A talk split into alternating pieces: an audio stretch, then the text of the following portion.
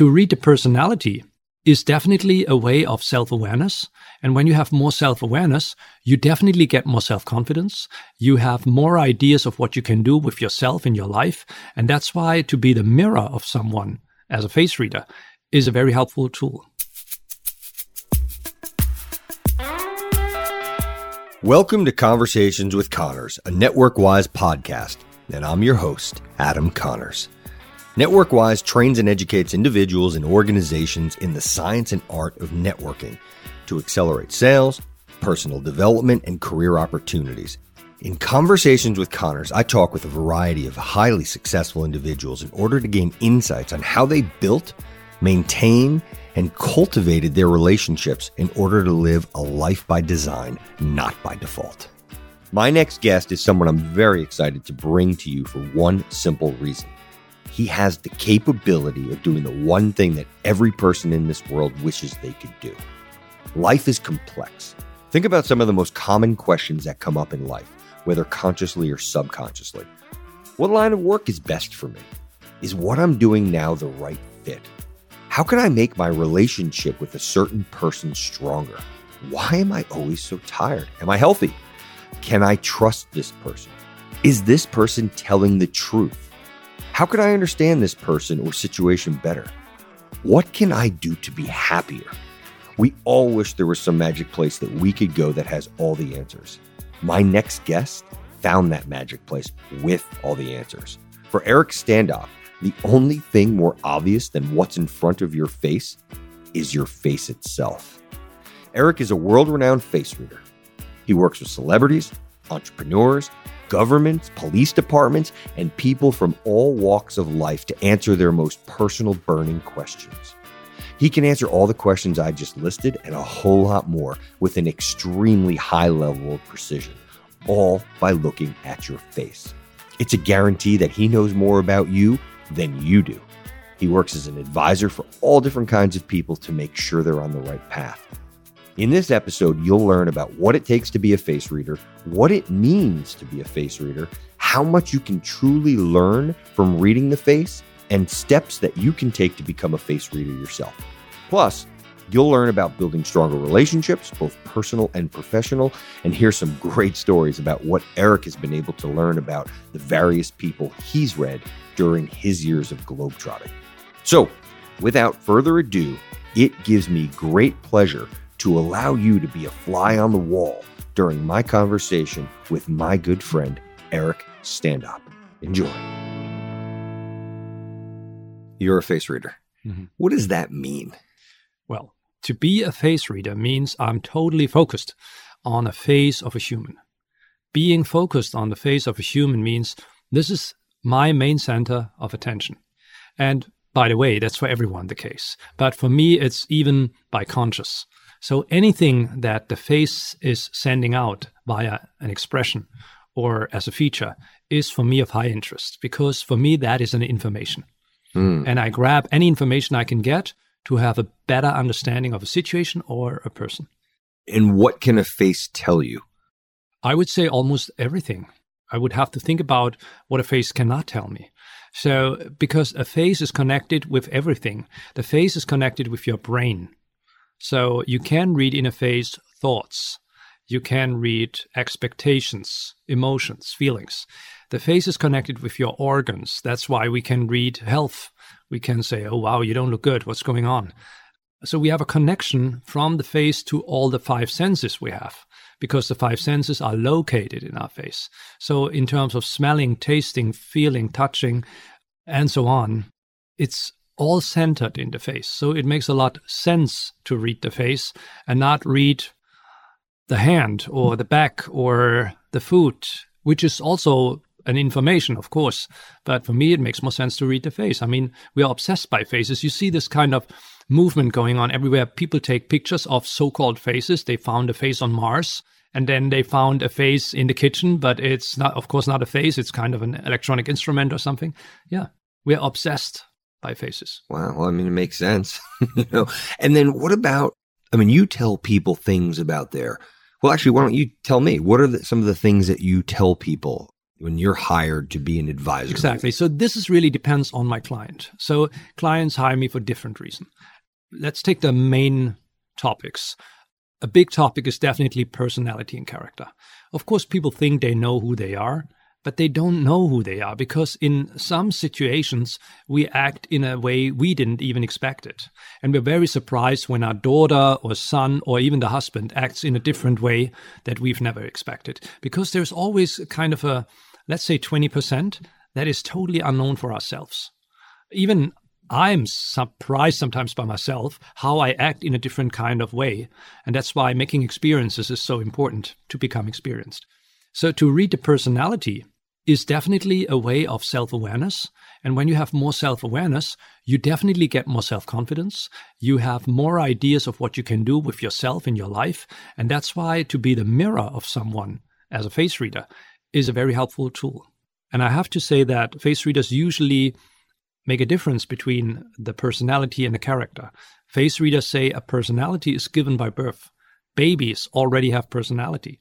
Although in the brain, nothing really dramatic happens. No school, no teaching, but they have a personality and they already have talents. While the character is what we develop over the years, and the character is very much linked to school culture, mom and dad, friends, experiences. So the character might not always match the personality. If it's matching 100%, we are authentic. For most people, it overlaps, like I would say 60, 70, 80%. But interesting is that for some, it overlaps, and for others, the character is far away from the personality. So face readers don't believe that any baby is born as a killer. So if you develop the character that at one day is a serial killer, well, then something must have happened in between.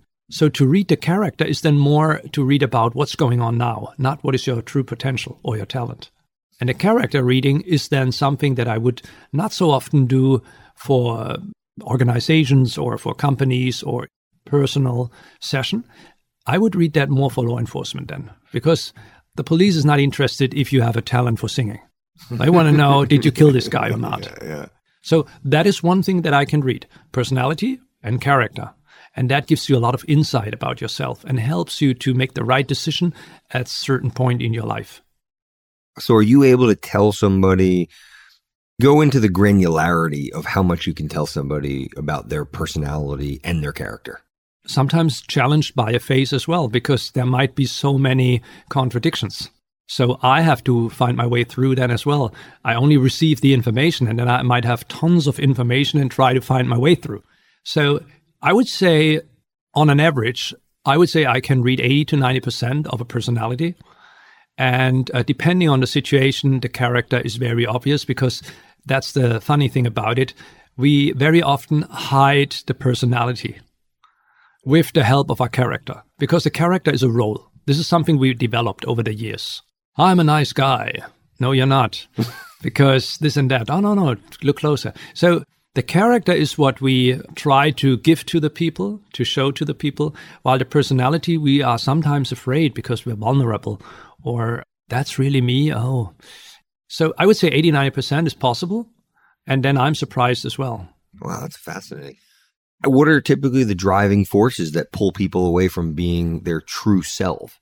The driving force is very often a subconscious force. It is a force implemented by the society or by the parents because they have special expectations for that kid.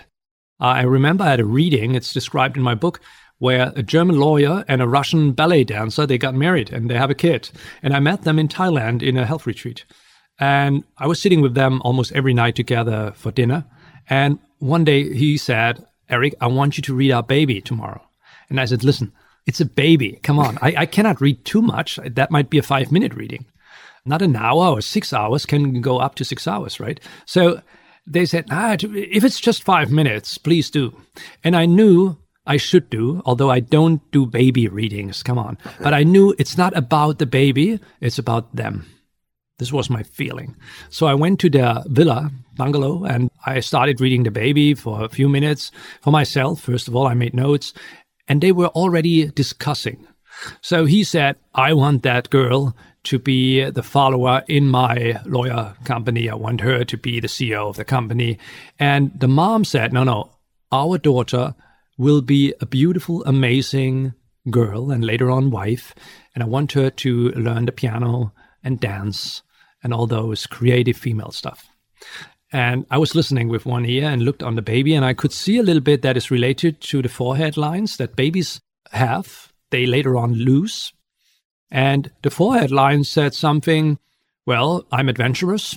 I want to travel the world.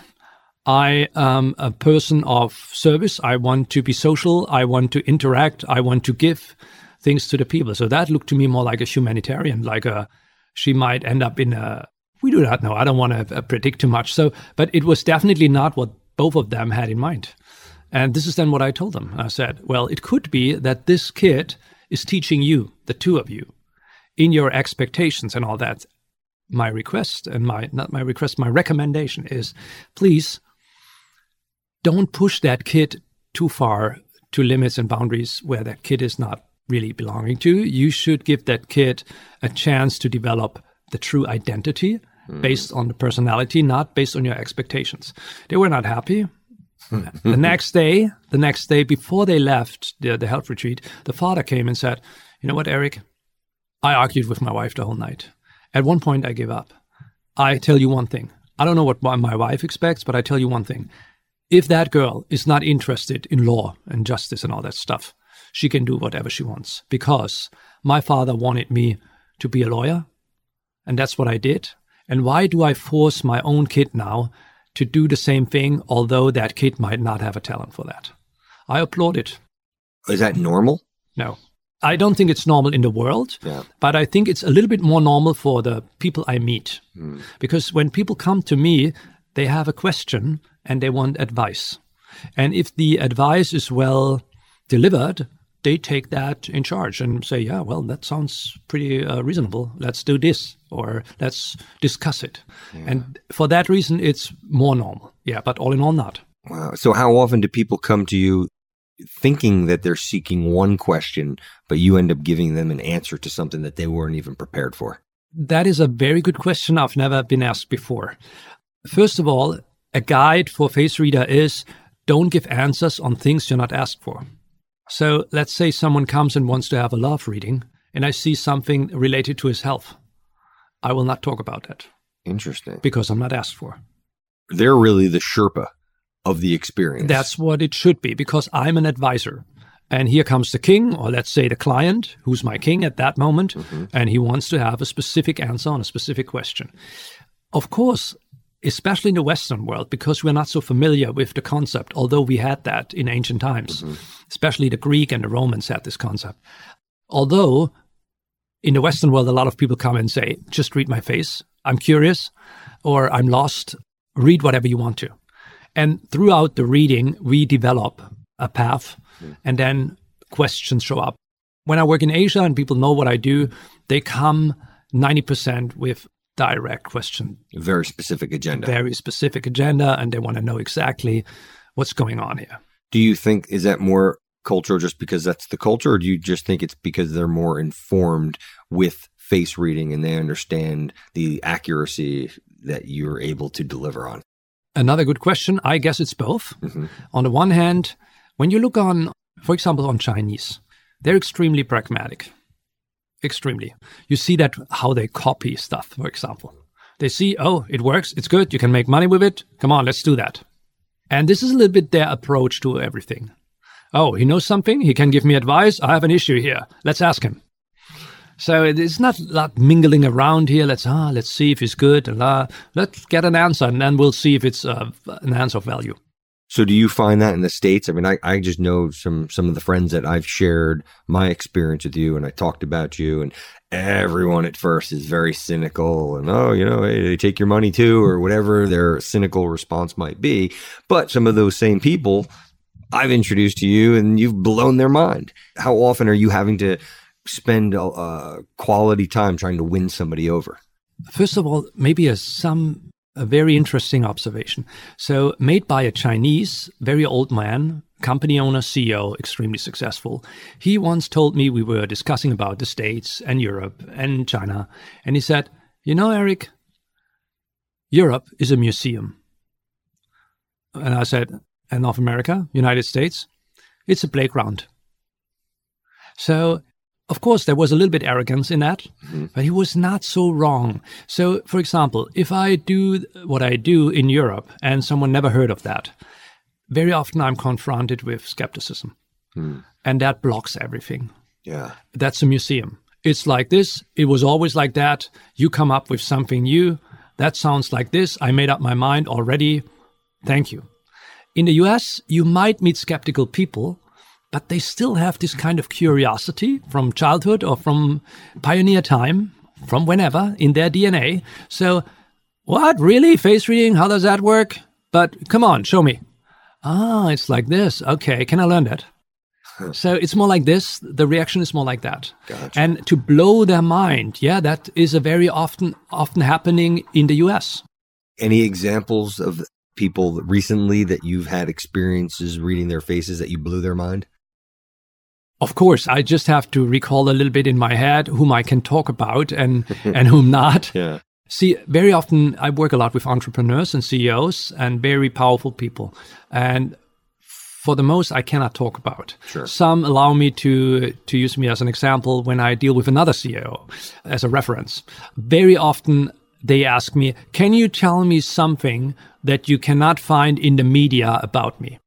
This is to prove how good I am. Mm-hmm. Well, my first answer is I don't know what's in the media about you. I mean, of course, I know a little bit about you in the media, but I cannot read all the articles that have been written about you. So there might be 2,600 information about you in the media world. And now you want me to find 2,601. So that is a little bit of a problem. But I, of course, can stimulate my brain a little bit and think, oh, maybe nobody knows that. So, for example, I spoke with a tech guy in Silicon Valley and he was very skeptical, but his wife was really happy about the reading and she made him doing a reading a session as well. And he said yeah come on tell me something about me that people may not know. And i said oh okay. Well let's say you're in tech you are an entrepreneur so we can relate that to a lot of talents like uh, creating things being creative being a warrior in the sense of businessman and so on an explorer but maybe what people do not know you like gardening you like nature and you like to create something in nature. And he immediately started laughing. And I said, Was that too much? Or, and he said, You know what? When I come back from work, the first thing I do, I go in the garden and look for the zucchini and all the stuff, how they look like. And that nobody knows. What was the tell there? How did you know? What did you see that gave you that insight? So there is never like something like mind reading. So you always have to combine. And so he showed two aspects in his life that are related to that. For example, he showed pragmatism. So Chinese say he has the talent of the hands. Mm-hmm. That can be practical or pragmatism. And you find it in a lot of jobs when people act with the hands. So he's pragmatic. And then I could see he has a nick to nature. So part of his face are related to a nature loving personality. So if we would have pictures, we could maybe look at that, what that means. So, but nature and pragmatism, I mean, he could he could cut wood as well. He could be uh, maybe um, leading you through a national park or something. That could be too. But it just came up in my mind. He's working all day long and he has this talent and he looks like he lives his talents. Some people don't do. Mm-hmm. So there must be an outcome somewhere. And that was just the one that was closest to me. When you're giving advice like you're giving, you know, giving powerful people, billionaires, famous athletes, entertainers, mm-hmm. people in government. You're giving the people that run the world in one way, shape, or form or another, and you're giving them advice. How are you able to discern with what they're, I guess, should be doing versus what they are doing? Does that make sense, that question? Or? Should be doing is not so easy to answer. Yeah.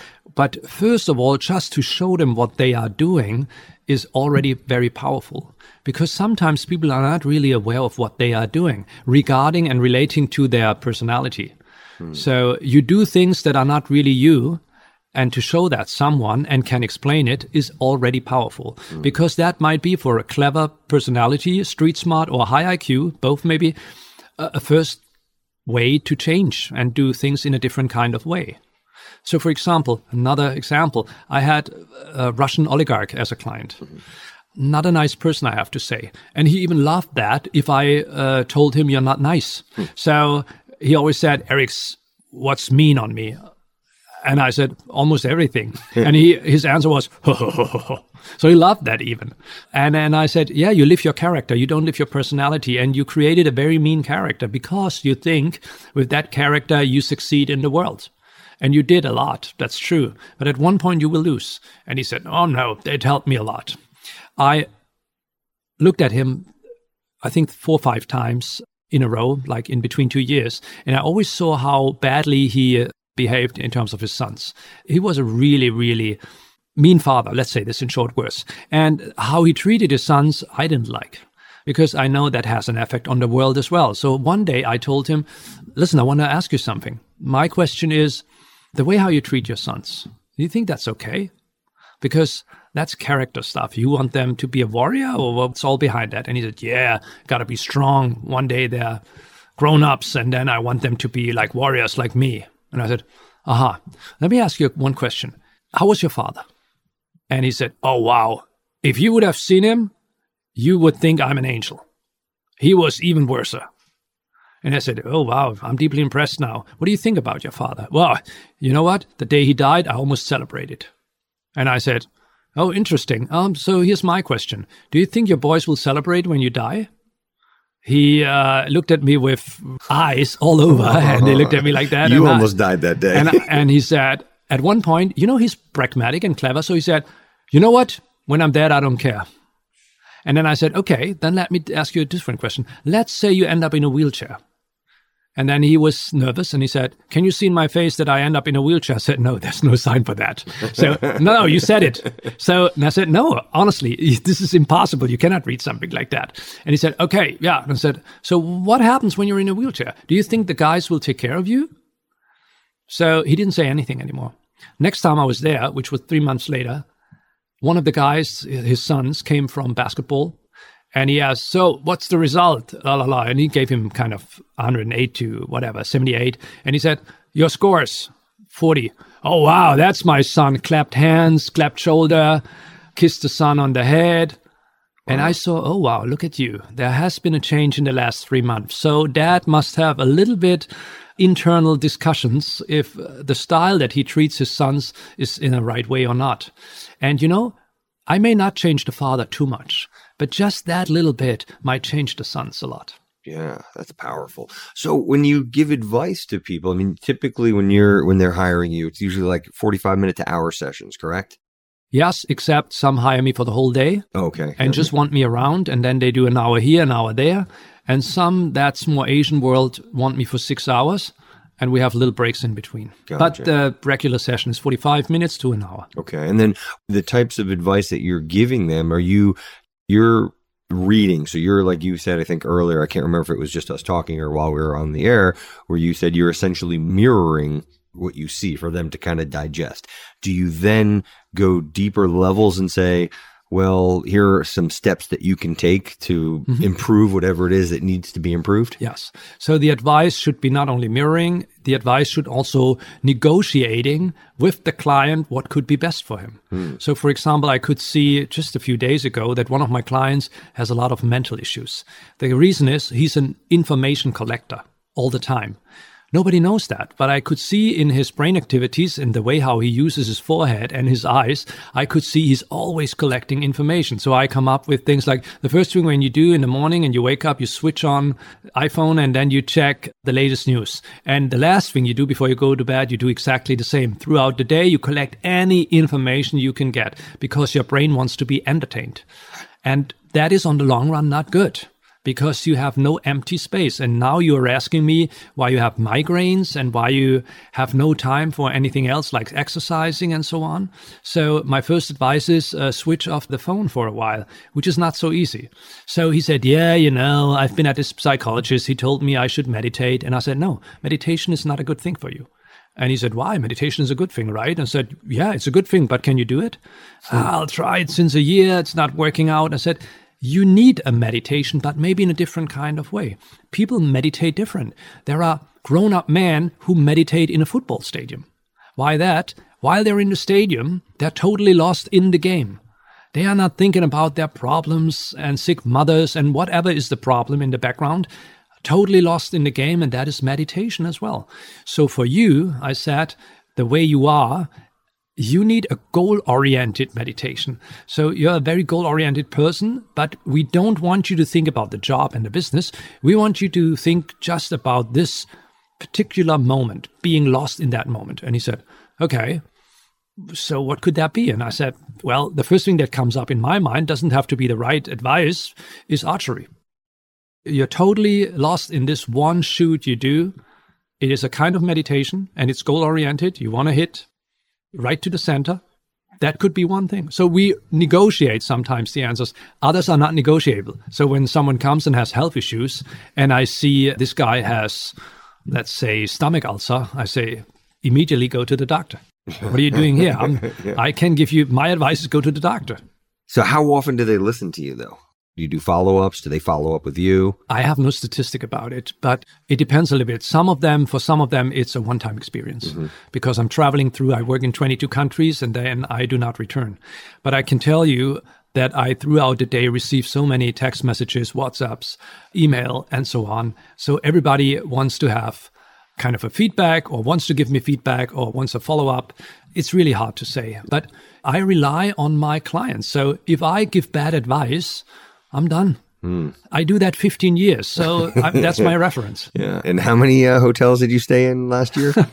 308 in wow. a year. 308. Is that an average? Is that a high no, year? That, no, no, that should not ever be repeated again. Yeah. Okay. it's Never just again. too much. yeah. oh my gosh. And what's the focus of 2020? Looking to do more readings here, looking to do more in any countries in particular.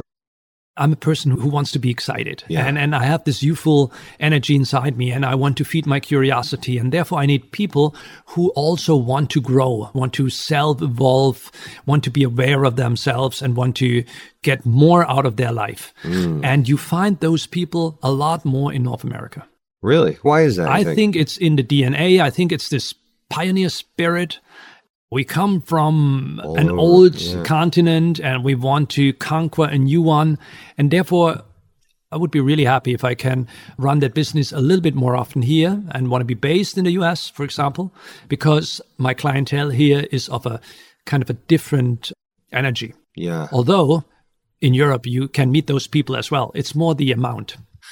So, if you don't mind, explain a little more about the types of people that you really enjoy reading their faces. And I guess you know right away that you're going to enjoy reading their face and or is it until you kind of really get into the throes of the reading? Well, I definitely enjoy people who are very complex and show a lot of contradictions mm. because those are people with a lot of facets and they have a lot to give in any way. Mm. One-sided people are boring.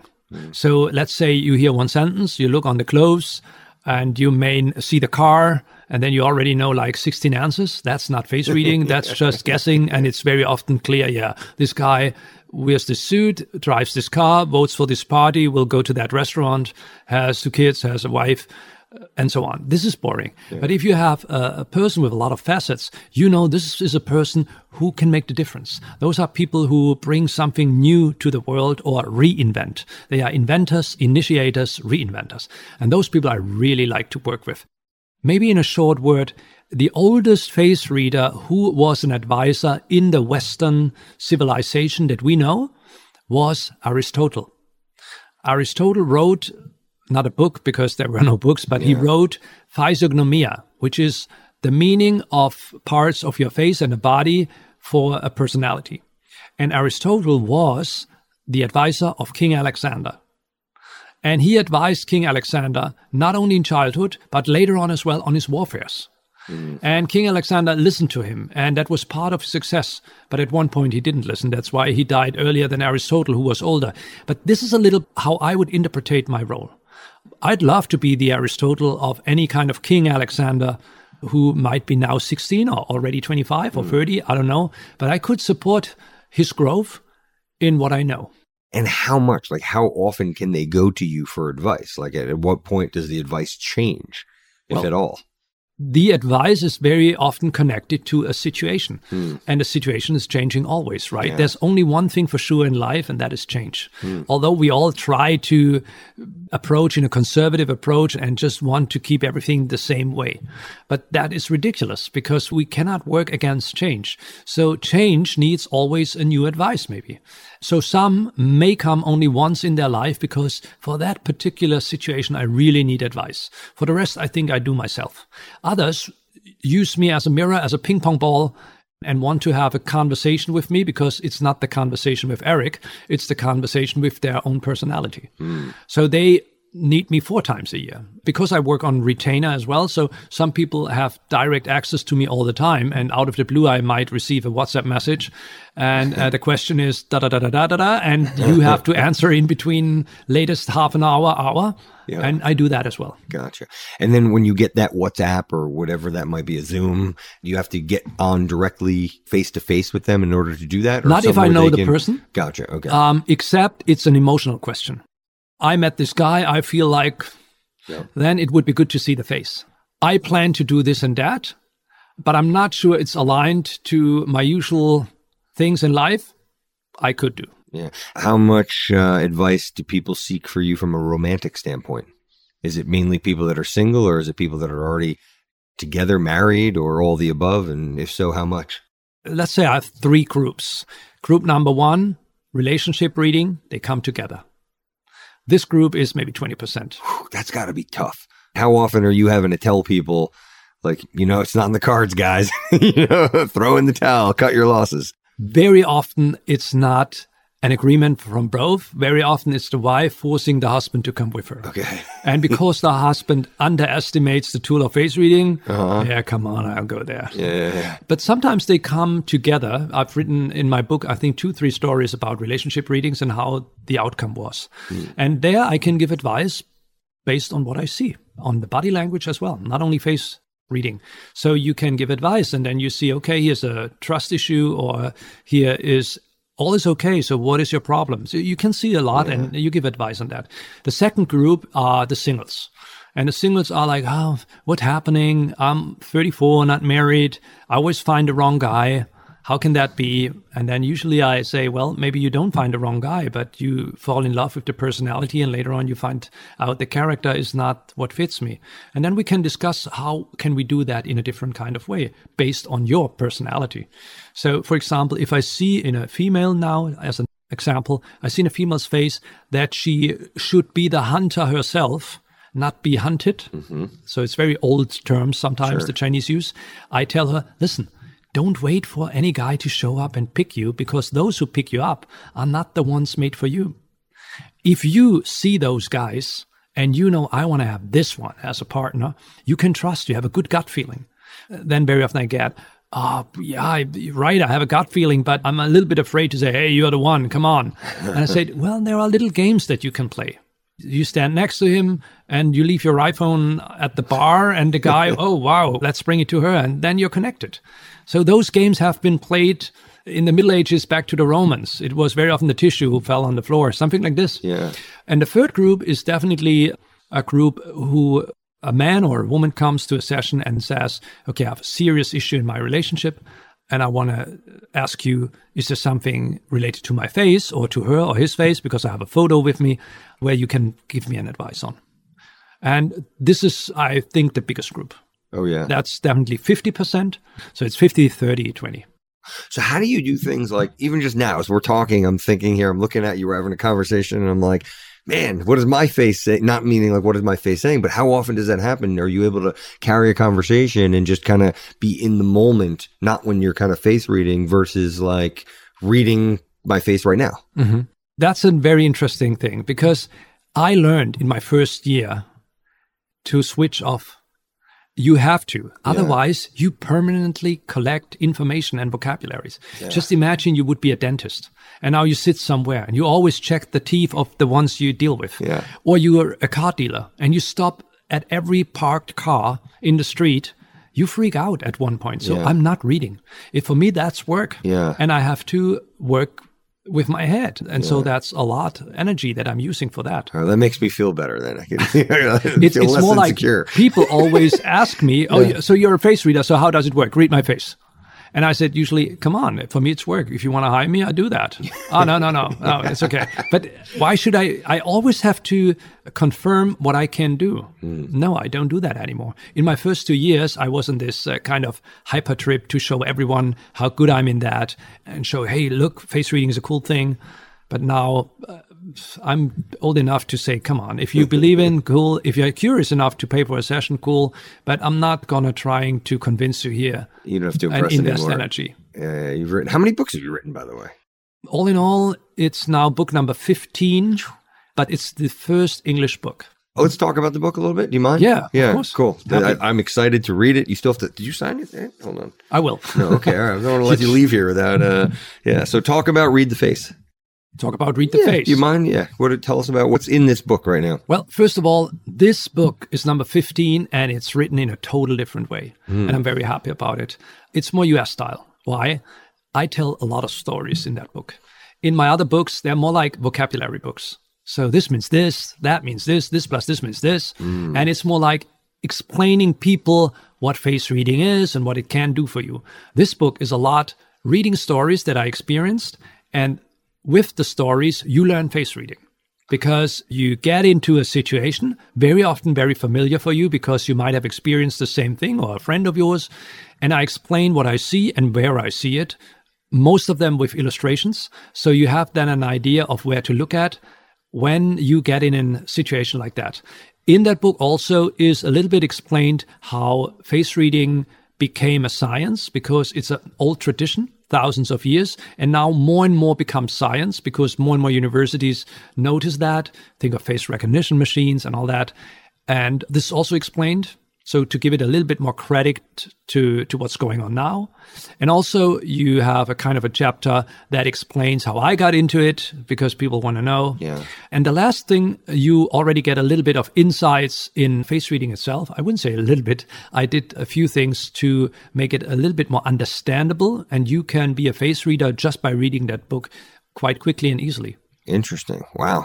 Give me an example of some of the takeaways that people. What are some of the things that people will be able to do after reading this book? if they read that book, the first thing they are able to is to give their feelings, their empathy, their gut feeling, their intuition, to give that a name. So you have a feeling about someone and you don't know where that feeling comes from. With the help of the book, you already know that feeling comes from looking into the face of someone because intuition is nothing else than face reading. You're not intuitive when you see the knee or the back of someone. Mm-hmm. and because of you've read the book, you depending on the situation, let's say in every second, maybe even more situation, you already know why you had that feeling. Because in the face, I could see it here and there. Oh, this is a mean person. Why do I have that feeling? Oh, in the face, I saw this and that. So it this is the validates their- exactly. It validates your feelings. That is one thing. The second thing is it gives you a first idea of the personality of someone because in the book I developed shortcuts like by reading, for example, the face shapes that are um, a symbol for our lifestyle, also for the DNA, of course. But at the beginning of life, we all have circled faces, but later on they change under different circumstances. And because of the face shape, and if you learn that, you already have a little bit of an access to the personality. The next thing is the importance of eyes and mouth that you learn. And then you're more focused on eyes and mouth and a nose or ears or a hairstyle, a haircut is not so important anymore for you because whatever is important in a face is related to eyes and mouth, and that explains a lot more about a person. For hmm. example, when you fall in love. So how does this affect this skill set that you have? How does this affect your relationships? When you see someone, I'm sure there's a beautiful woman walks down the street. Yeah, she's beautiful, but at what point maybe someone that might not have looked so aesthetically beautiful from a distance or once you get in front of them and then you start studying their Yeah. face, how did, did they become that much more attractive because of Well, things that you're seeing in their A quick answer is love makes blind. Okay. and that is the same for the face reader. So let's say I fall in love with someone, mm-hmm. okay, and then I see, oh, she has kidney issues, or she feels over responsible, or she uh, easily gets allergies. What would that do with my love? Nothing. yeah.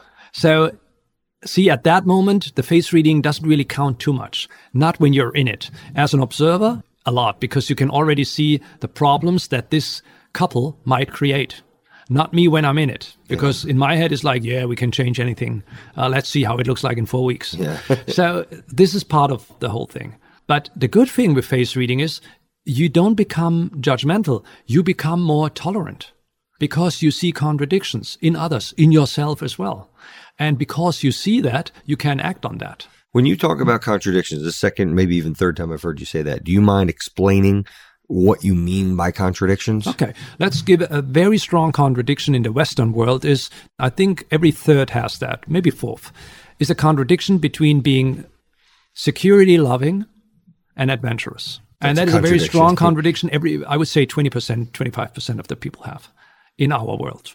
Now, in ancient times, that was different you had to be adventurous. Otherwise, we all would stay in Europe. No one would have gone no to, to North America. Evolution, exactly. So this contradiction is very strong in a lot of people. And to then help and guide that person through that situation, because some need more security, others might need the adventure, is one of the work of the face reader. Hmm. On the other hand, I love contradictions. It makes us individual. It makes us connective to others. If we don't have contradictions, we are just one side of a story.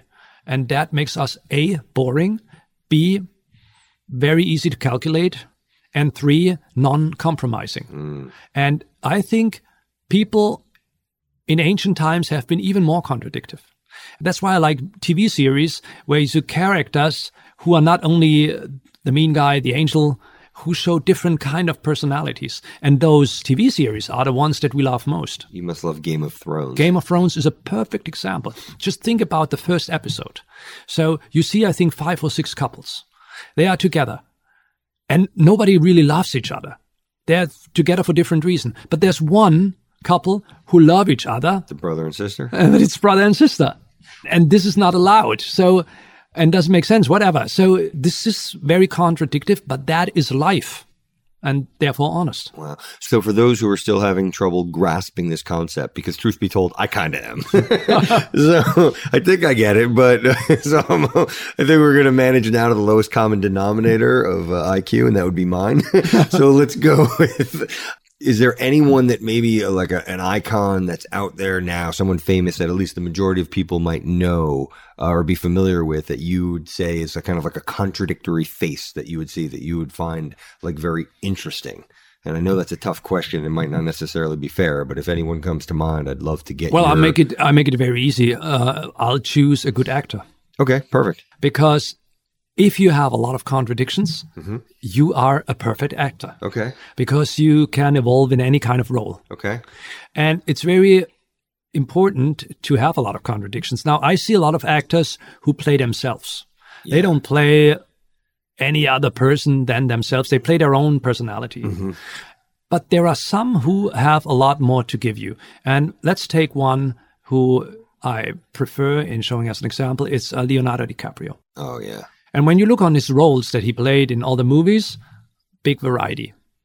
Tom Hanks as well, by the way. Oh, yeah. So those people definitely have a lot of contradictions.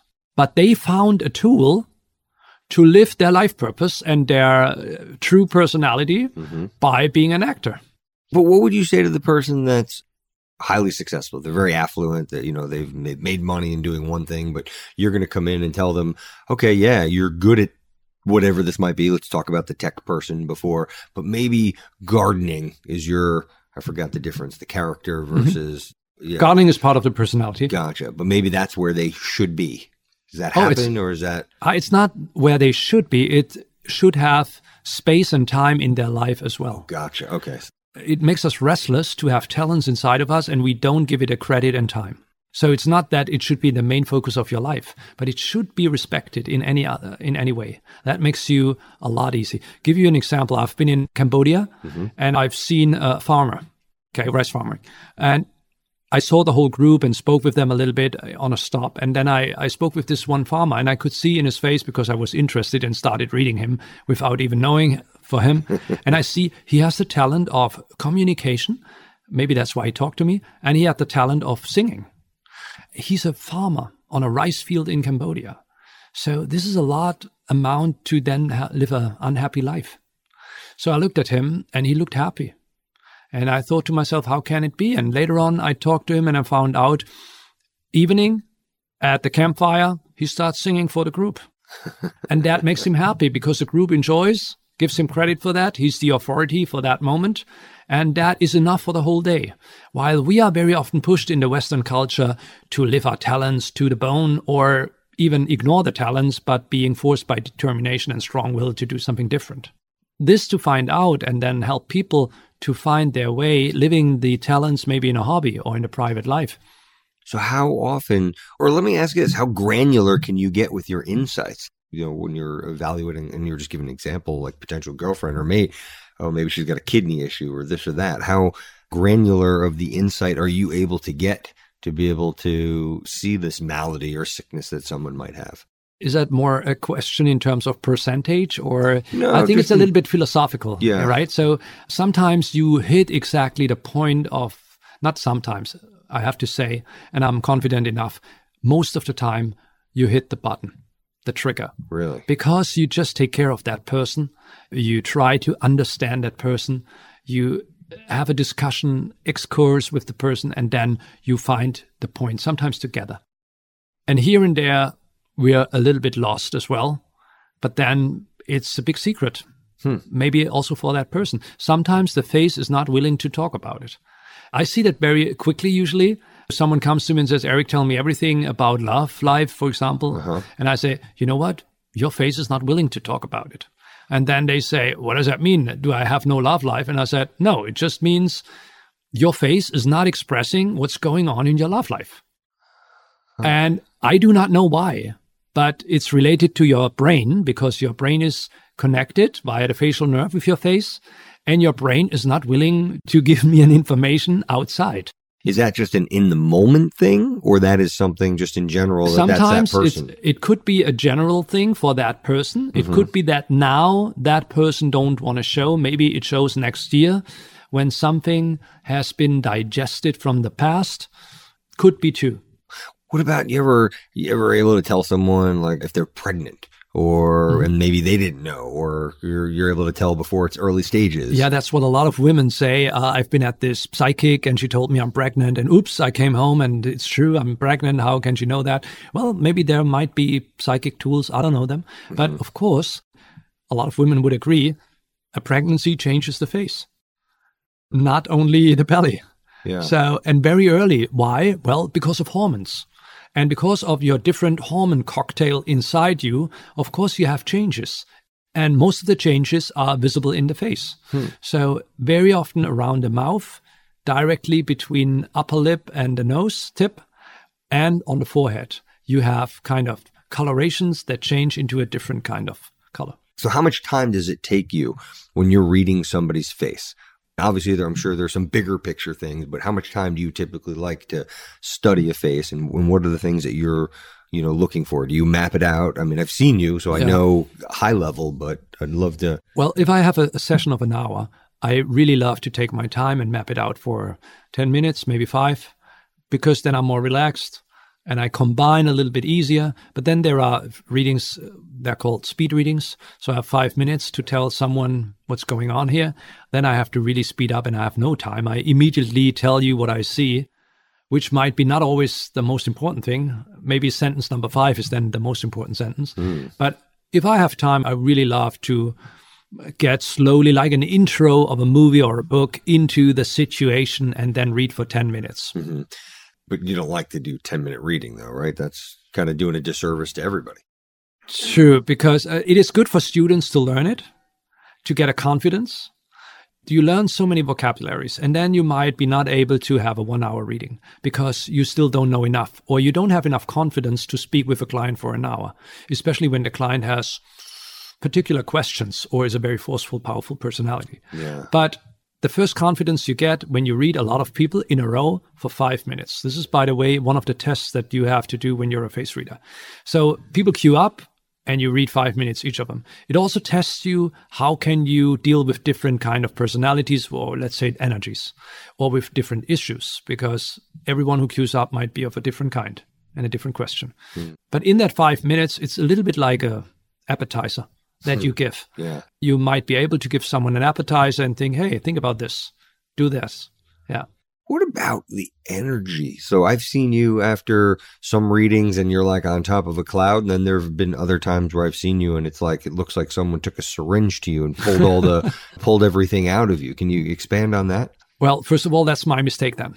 So if I feel I'm not prepared for that reading now, and I still go into that reading because I'm running out of energy, I'm stupid. I mean, it's the same like you take part in a marathon. Already, you know, I will not be uh, in the top 20 in this marathon, but I'll take part in it.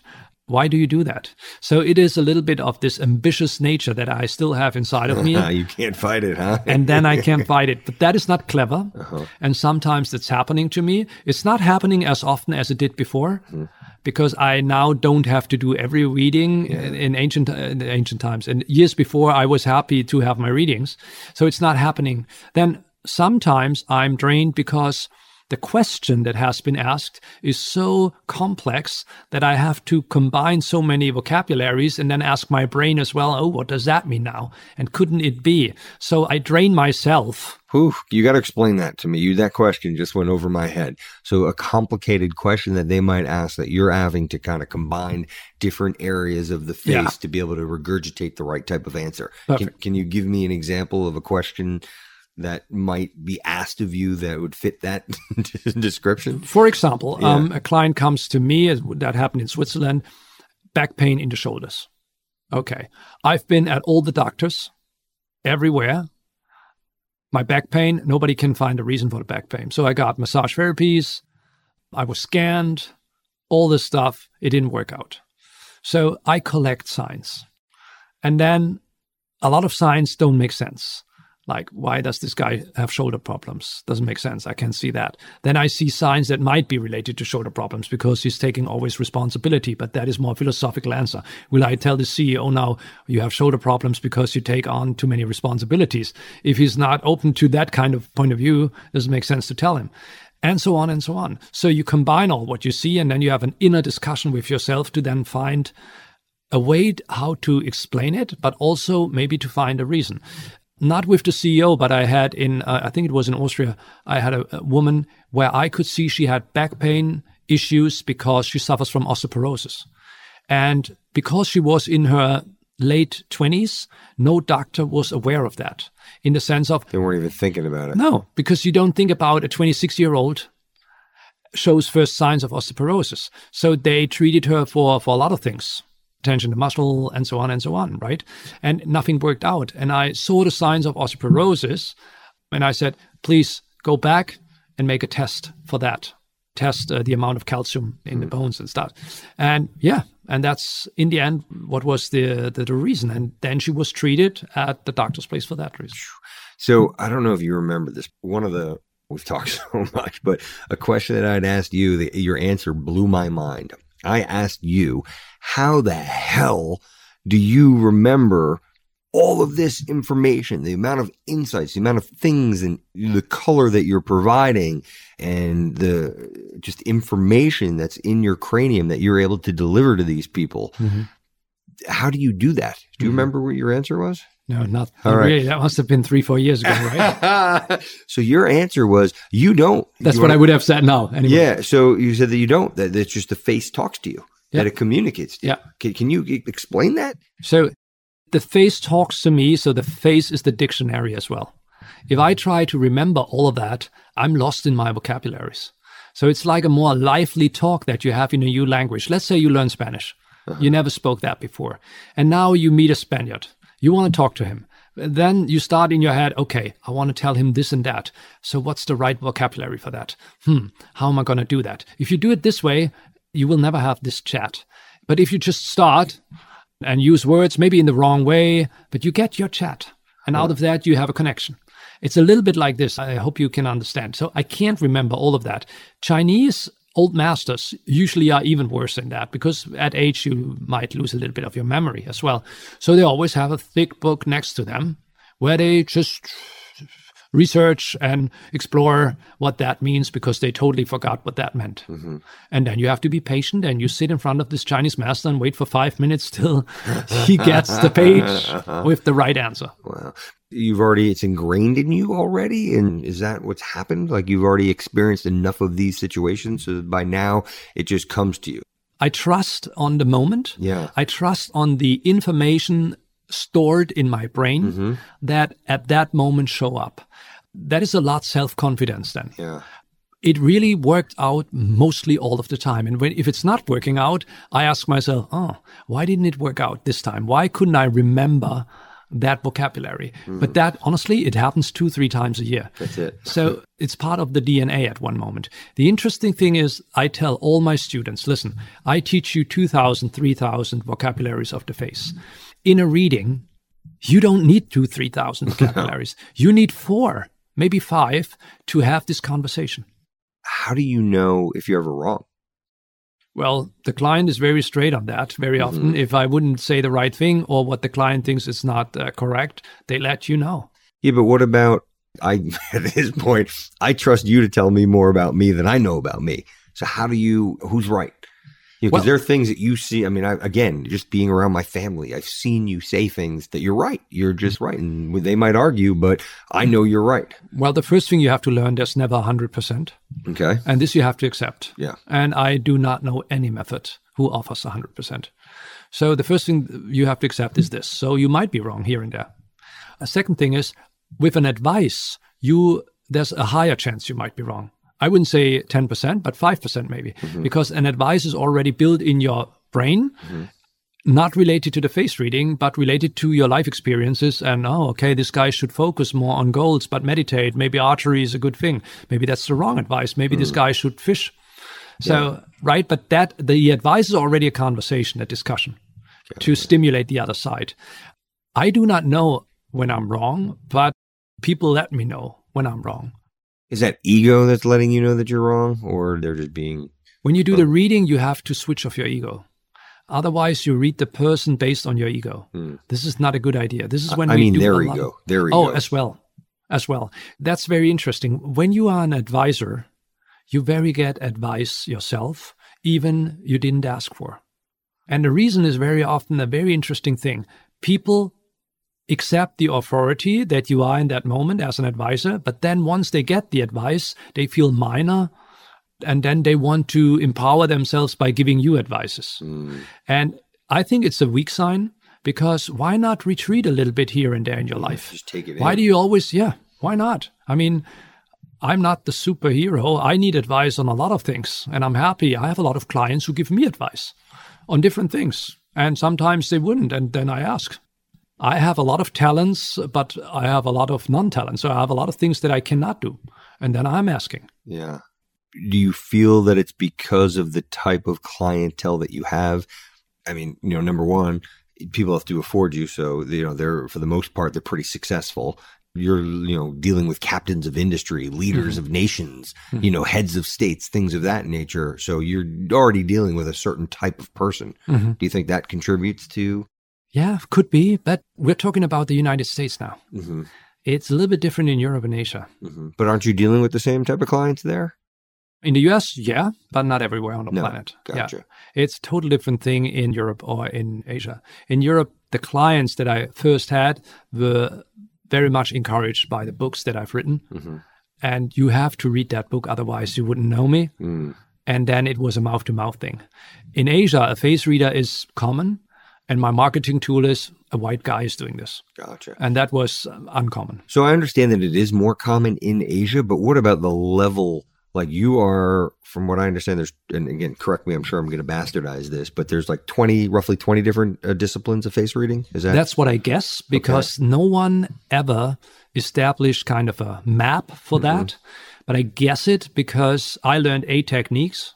Eight. Eight and I observed a little bit what's going on on the planet, and I see that there is a Japanese technique, a two, three different techniques in India, another one that has been symbolized in the pyramids and the hieroglyphs. I know that in Africa, some ancient uh, tribes have a face reading technique.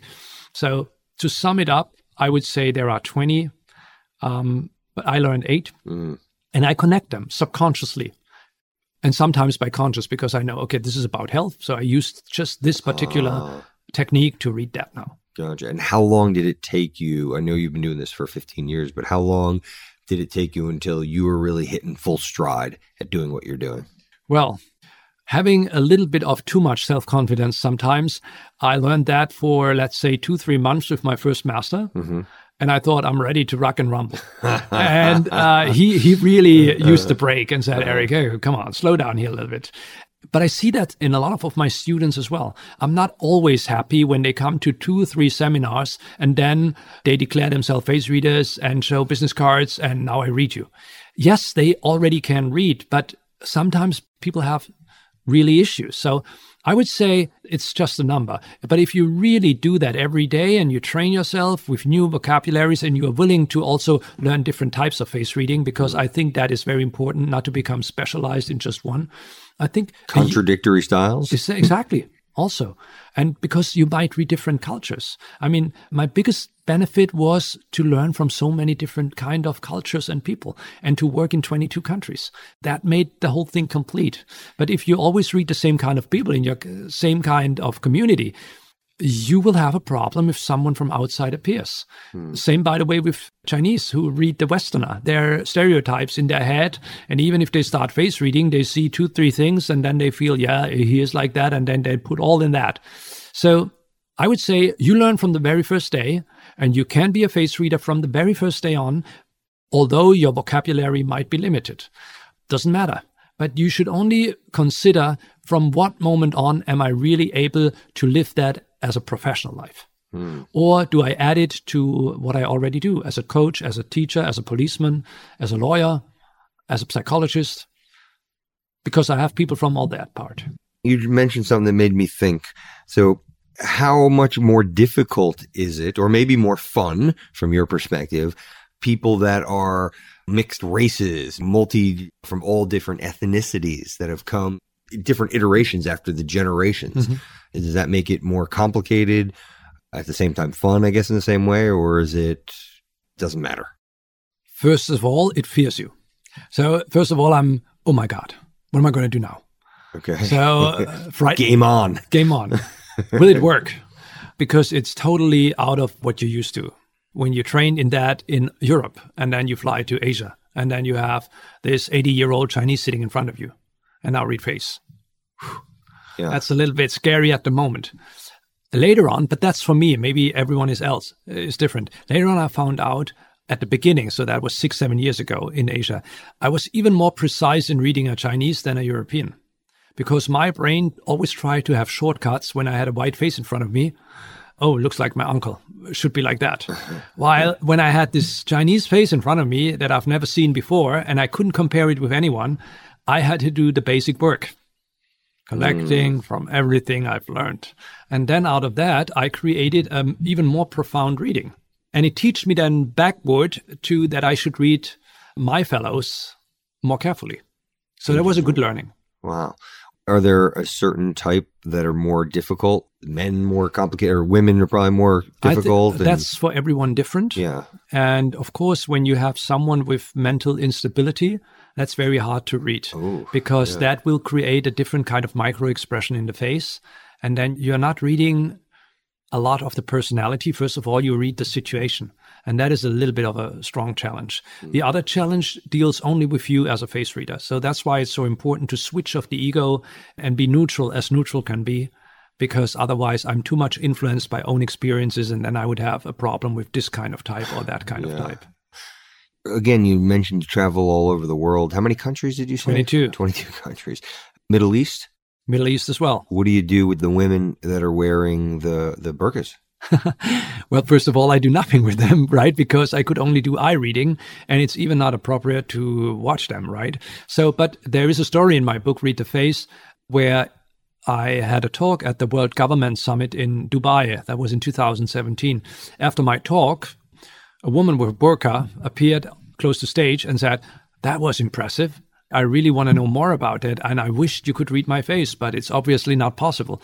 She said that, by the way, in a very nice Oxford English, mm. so you could listen to, and you knew, you know, oh, she must She's have once studied in educated, Oxford. Yeah. yeah, educated there. So I said, well, I could read your eyes, and she said, oh yeah, please do that. And I said five, six things about the eyes and she was blown away. So, can you give me an example? Yeah, like, for like, example, what can you tell from I, an eye? I, like, I, could see that her pupils haven't been small, they have been large. So by seeing this, I know that her nervous system was stimulated in the way that she's more aware of color, sound, dreams, imagination.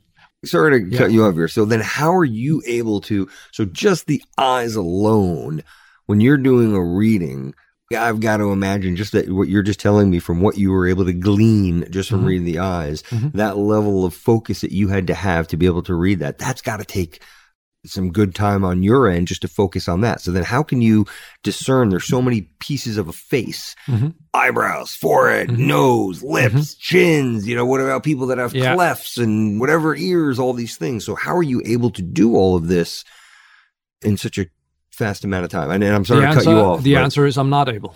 So the answer is focus on four or five things maybe that relate to the question of the client. Okay. All right. um, or the client has enough time, then you say, oh, come sit down. I'll, I'll collect everything I can get. Okay. Yeah. Okay. So the eyes were the focus. And that was easy because the eyes are the most important feature in the face. Gotcha. So I looked on the pupils. I could see she's very imaginative, a dreamer. She's more in colors. She's more a creative personality an empathetic personality, while I have very often small pupils that make me the thinker, comparing Excel sheets, numbers, stuff like this. Mm stimulated by the nervous system. You cannot stimulate it by the will, except you say, okay, I want to get drunk now. And then you have big pupils. Uh, but but uh, didn't make sense here. So I could also see the way how she moved the eyes, the way the blink rate of the eyes is. I could see she's a self starter. Uh, so she all this by just blink by rates. Eyes, yeah, blink rates, and also how she moved the eyes and how they are positioned in the skull because mm. the skull is more or less two holes. And how we position our eyes in the skull is related to your brain activities because it's a muscle all around. Yeah. So I could see that. Then I saw that she had grayish dark circles below the eyes. So I know she might have a flu or she might not sleep enough. She has definitely uh, a deficiency of iron, the mineral. This is what I told her.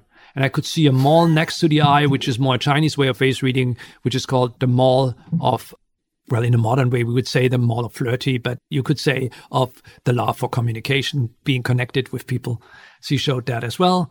So all those connections written in the book, by the way, I told her in a few minutes and then she was blown away. Yeah. And the funny story, maybe to finish that is the next day she came to a session with the burqa and she said, I want to have a reading. And I said, yeah, but we have the same problem as yesterday. And she said, yeah, we solved that. I'm going to call my husband. I was waiting next to her and she called her husband and he didn't respond. So at the moment, she said, I take that as a yes. And she removed the burqa. I was surprised because she was definitely in her 40s. Uh-huh. I expected her younger because I only saw eyes, but yeah. I already had another answer. So she's already in her mid 40s, but she still has this youthful quality curiosity. Yeah. And then I've read the face. I only had five minutes to make notes, and then she covered herself again.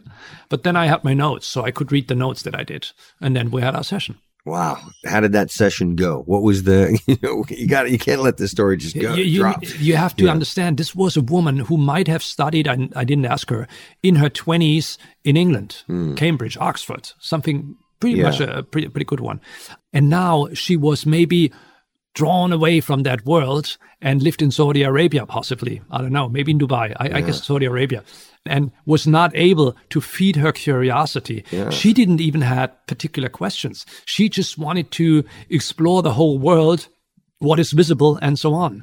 So for her, it was more interesting than, okay, what can you see in the face? Is that accurate?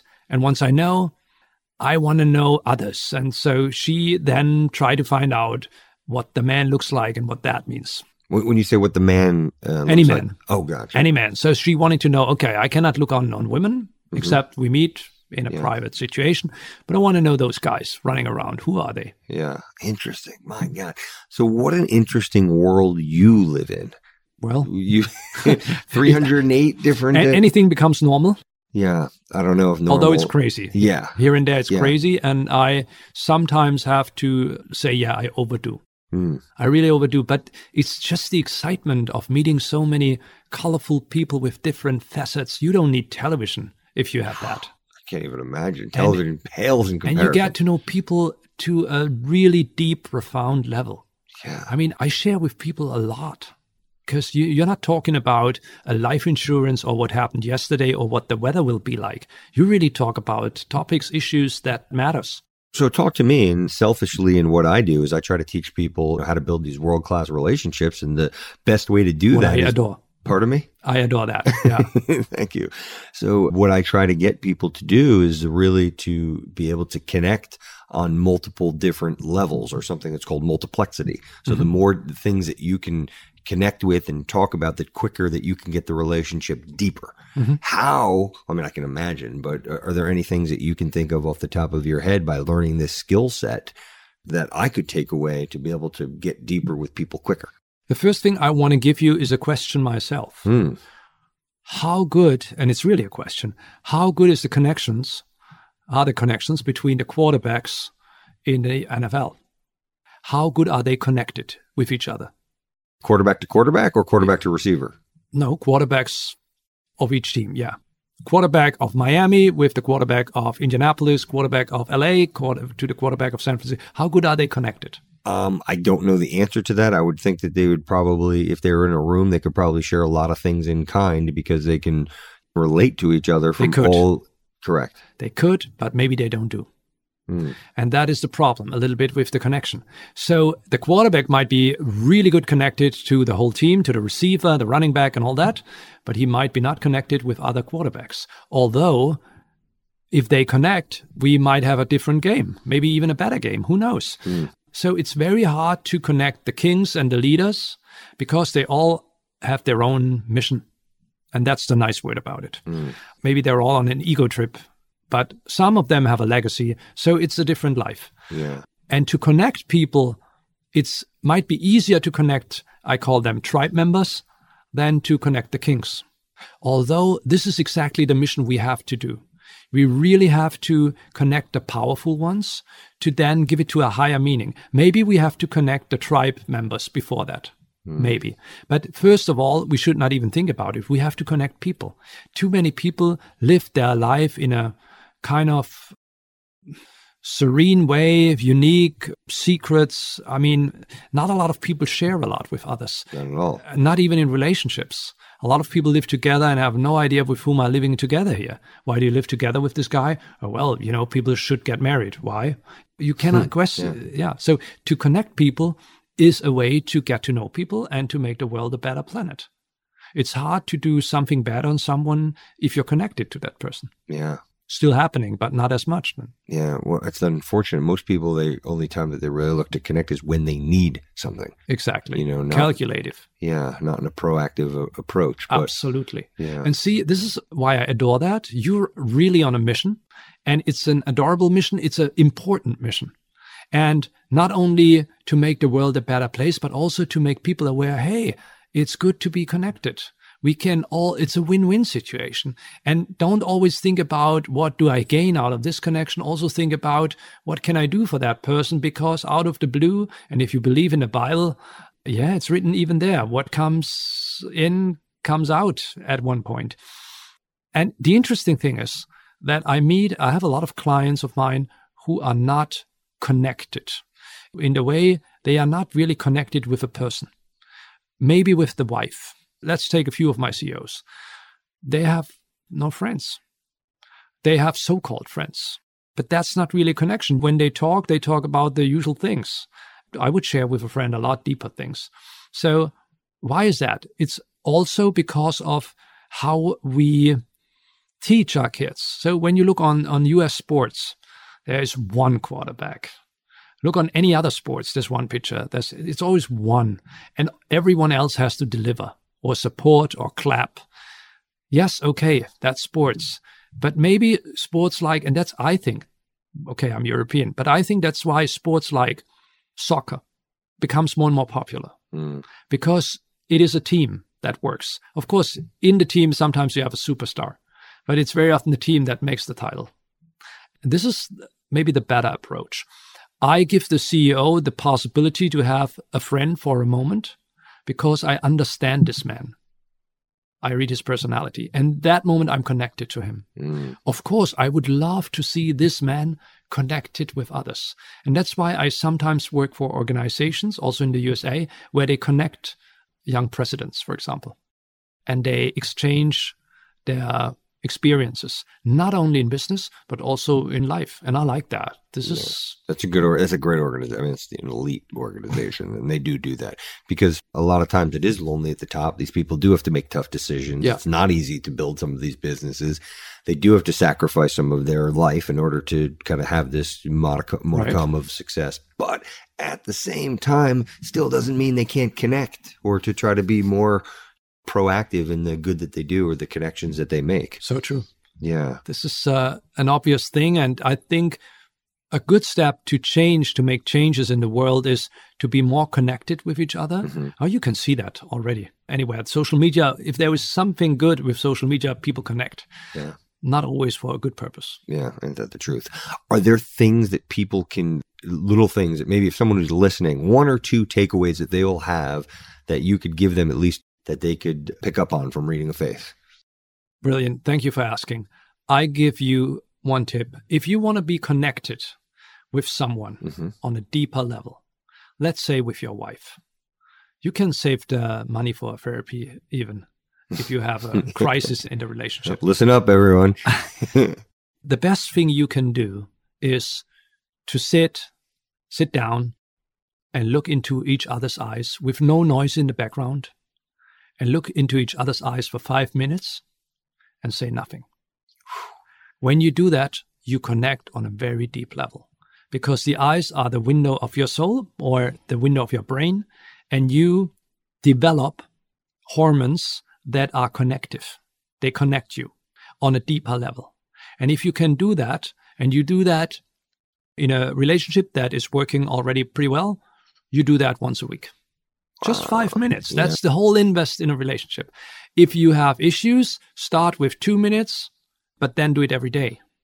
And if that doesn't work, you already have a problem in the relationship mm. because this is the partner you want to share your life with. And you cannot look in his face or eyes for two minutes. Come on, something's wrong then. Wow. So, for five minutes, once a week, that strengthened each relationship. And now here comes the thing. When you want to connect with any other person, look into the eyes for longer than 30 seconds. That is already a connection, hmm. but maybe not as deep, but it's a connection. How do you do that without freaking them out? A lot of people can't do eye contact, especially. I mean, I, you know, I love uh, someone. I, I don't do this often, but it depends on what kind of mood I'm in. Sometimes I'll just turn around in an elevator and just face everybody. Well, the question is, do you have to connect with everyone in the elevator? No, I do it more just for fun, just for myself, you know, because it makes people feel uncomfortable and it's just me being an idiot. But. That's why we use very often the language to make yeah. people more comfortable. And uh-huh. then we are allowed to look into the eyes. Uh, so this is the best help. So if you want to look in someone's eyes at the beginning, maybe it's a good idea not to be silent. But if you talk about something and look in the eyes, it is natural. Mm. What does it tell you about someone when they can't look in the eyes? Can be a lot. Can yeah. be a mental issue can be even a disease, can be someone who cannot focus, can be someone who has something to hide, mm. can be someone who don't want to be connected to you because this person feels like that person will steal my energy, can be um, because the person is now stressed out for some other reason and don't want to focus on that. There's a big wow. variety in it. And are you able to pick this up from people, like which it might I, be, what you're able to discern I, the differences? If I have enough time by observing a situation, yes, I think I could pick that up easily. If it's a one one situation, I might read the micro expression to find out what's the reason for that. Or, you know what? Sometimes I just ask because it costs yeah, me not? energy. why should yeah. I find out in the face what's going on? Yeah. I should ask. That's awesome. Man, you do a lot of different types of readings. Are there any in particular that you're most fond of? Whether it's when you get hired to speak at a conference and then you do those breakout sessions that you're talking about, or you get hired as the consultant to spend a day with somebody, or just those hour long readings. Are you partial to anyone? I think the reason why what I love that job is the variety. And it's really every month is a different month. So mm. every month might be of a different headline. So more or less, I work for five different type of organizations or people. So one are in the high tech, Silicon Valley. Mm-hmm. Others are in finance. Others are in hospitality. Others are in law enforcement. And I also have a group that is in health, alternative medicine, integrative medicine. Mm. So I think those five are the groups that I work most for. And it depends on the month where I have my focus on. Of course, New York would be more finance than uh, mm-hmm. any other place, right? Yeah. And then it depends on the group that I'm working for. What is the main focus on? It's very interesting when I work in Silicon Valley. It's a lot about self awareness. Hmm. While in New York, it's more pragmatic and say, hey, uh, which one should I hire? I have a, an issue with this one, but he's good, but maybe I don't like him. I don't know. And we have this one. Can you assist me in the interview? Or can you assist me in a contract talk with a foreign company? Because I need a second advice on how trustful they are, for example. Mm. Or law enforcement is hiring and they say, I want you to train those three or 10 or 20 policemen in observation and profiling or in interview a criminal or hospitality is uh, hiring me, they want me to take care of their team to make the reception more successful, to give them better skills so they have a better access to the clients, or to be in that hotel and then be available for the tourists or for, for clients to have a different experience in that kind of health retreat, for example, or a different kind of retreat anywhere on the world. So even in Hawaii. I work. Um, oh, sounds so, horrible. Sorry to hear that. Why that? I'm being sarcastic. okay, got it. See, I could see you with this. I'm hiding. I'm hiding, so you can't see me. um, and then the health, the health thing is, I'm very often assisting then someone who does integrative medicine or alternative medicine by what the face also tells us. Of course, the face cannot be as precise as uh, a blood test. Then at one point, for example, you can see in a face maybe liver issues, but you then have to define what kind of liver issues. Hmm. But a lot of people come to the doctor and say, Oh, I have belly issues. You could be a little bit more precise on that with the help of the face. So those are the five groups I work most for. But then in the group, there might be different needs. Some do that for self awareness. They want to improve their private life, also business life, but just me and him or her. Mm and no one else allowed in that two, three, four, five hours a week, a year. And others want me to do team building. Others want me to solve a problem in a team. Others want me to pick the right person for the right job situation. Others want me to support the youngsters in what they want to study, for example. Then some choose me for contract talks to have a little bit of more an assurance. So the variety is endless. And it really depends on the company, organization, or person that I work for. Yeah. my gosh, that's a lot. I would think that from a parenting standpoint, how important that must be the insights that you're giving. You know, getting back to like what you talked about with the uh, Russian gentleman, the oligarch that you had worked with. I'm surprised that more people aren't tapping into that, or are they? Not as many as you would think. And it's uh, another thing. So I advise CEOs and entrepreneurs who are extremely clever and street smart and intelligent. Sometimes I ask myself, why do they not offer that to any uh, spouses? Mm. And they don't do.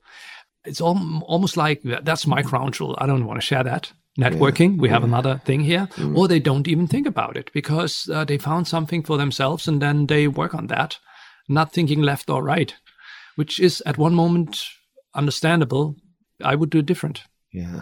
Wow. Well, Eric, I got to tell you, well, you've already agreed uh, to come back another time and read Hopefully. someone's face. Oh, cool. On camera, which I think I cannot wait. That's going to blow people's minds. I've got a couple people, I'm not going to say any names yet that we're interviewing to see if they're worthy.